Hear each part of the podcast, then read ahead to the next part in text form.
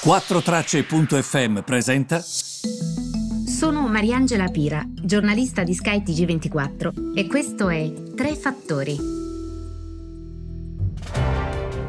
Cari tutti, buongiorno, benvenuti ai Tre Fattori del 9 ottobre. In quest'ultima settimana, giorno della settimana, i mercati europei stanno abbastanza navigando eh, tranquilli, eh? sono circa le eh, 10.38 e vi devo dire che sono modestamente in rialzo. Gli investitori guardano agli utili, guardano alle prospettive su uno stimolo che venga raggiunto negli Stati Uniti, uno stimolo ehm, fiscale per gli americani a causa di Covid-19, ma questo accordo appunto non c'è ancora stato, eppure c'è speranza che questo accordo venga raggiunto perché anche i future americani sono in rialzo e questo la dice lunga, insomma, è come dire sostanzialmente guardate che il mercato spera eh, si raggiunga un accordo. Intanto i titoli eh, cinesi rientrano eh, nelle contrattazioni, è una performance positiva la loro eh, e devo dirvi che anche i dati in arrivo dalla Cina mostrano comunque un leggero miglioramento dello scenario economico cinese. Va sempre detto che la Cina è entrata prima in questa situazione ma ne è anche uscita prima, quindi è evidente che comunque se c'è un miglioramento riguarderà soprattutto eh, loro.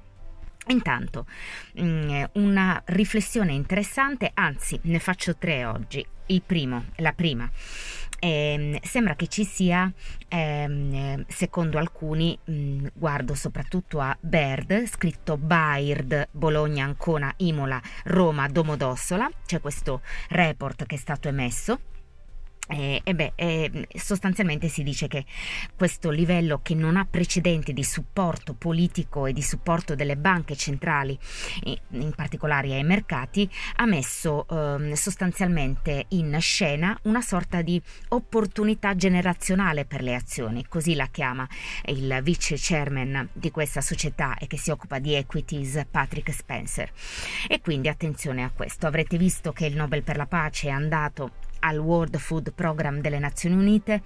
Oggi ho sentito l'ultimo discorso pubblico di Liliana Segre e mi chiedo come con questo sacrificio enorme che lei ha fatto, questa sofferenza che le ha le avrà anche causato parlare in continuazione della sua esperienza. A questa donna non sia mai stato dato il Nobel per la pace non tanto è per il programma delle Nazioni Unite, quanto perché il premio Nobel per la pace è stato dato a persone che davvero hanno vissuto un'infinitesimale unghia rispetto a quanto vissuto da lei. In ogni caso, eh, mi veniva in mente questa riflessione mentre leggevo oggi la notizia sul Nobel per la pace. E attenzione perché, come sempre, vi segnalo delle opportunità a livello di eh, articoli che ci sono sul web e che sono gratuiti e che potete leggere anche voi. Oggi per esempio CNBC.com dice che una presidenza Biden potrebbe portare ad una crescita importante dell'offerta nel mercato petrolifero. Andatevi a leggere quell'articolo perché è interessante. Vi dico il titolo in inglese di modo che tutti siate informati. How a Biden presidency may lead to increased supply in the oil market.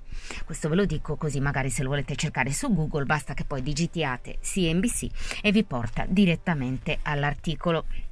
Invece ehm, un'altra questione di cui vi volevo parlare è l'economia britannica che veramente peggio mi sento, ehm, è cresciuta meno delle attese anche ad agosto, la ripresa sta rallentando, la ripresa dovuta ovviamente alla fine diciamo del lockdown. Infine London Stock Exchange ha venduto borsa italiana ad Euronext per 5 miliardi di dollari, da una parte chi dice che questa sarà una grande opportunità, il cosiddetto motive rientra in mani italiane, ma ormai siamo in un mondo globalizzato. Certo è che è interessante vedere come i francesi, Euronext è una piattaforma comunque molto ricca che però è in mano appunto ai francesi, dopo Luxottica, dopo FCA, ehm, abbiano guardato anche a Borsa Italiana. Mm, questa cosa sarebbe bella se ci fosse sempre anche il, um, una corresponsione, no? che lo facessero gli uni ma anche gli altri.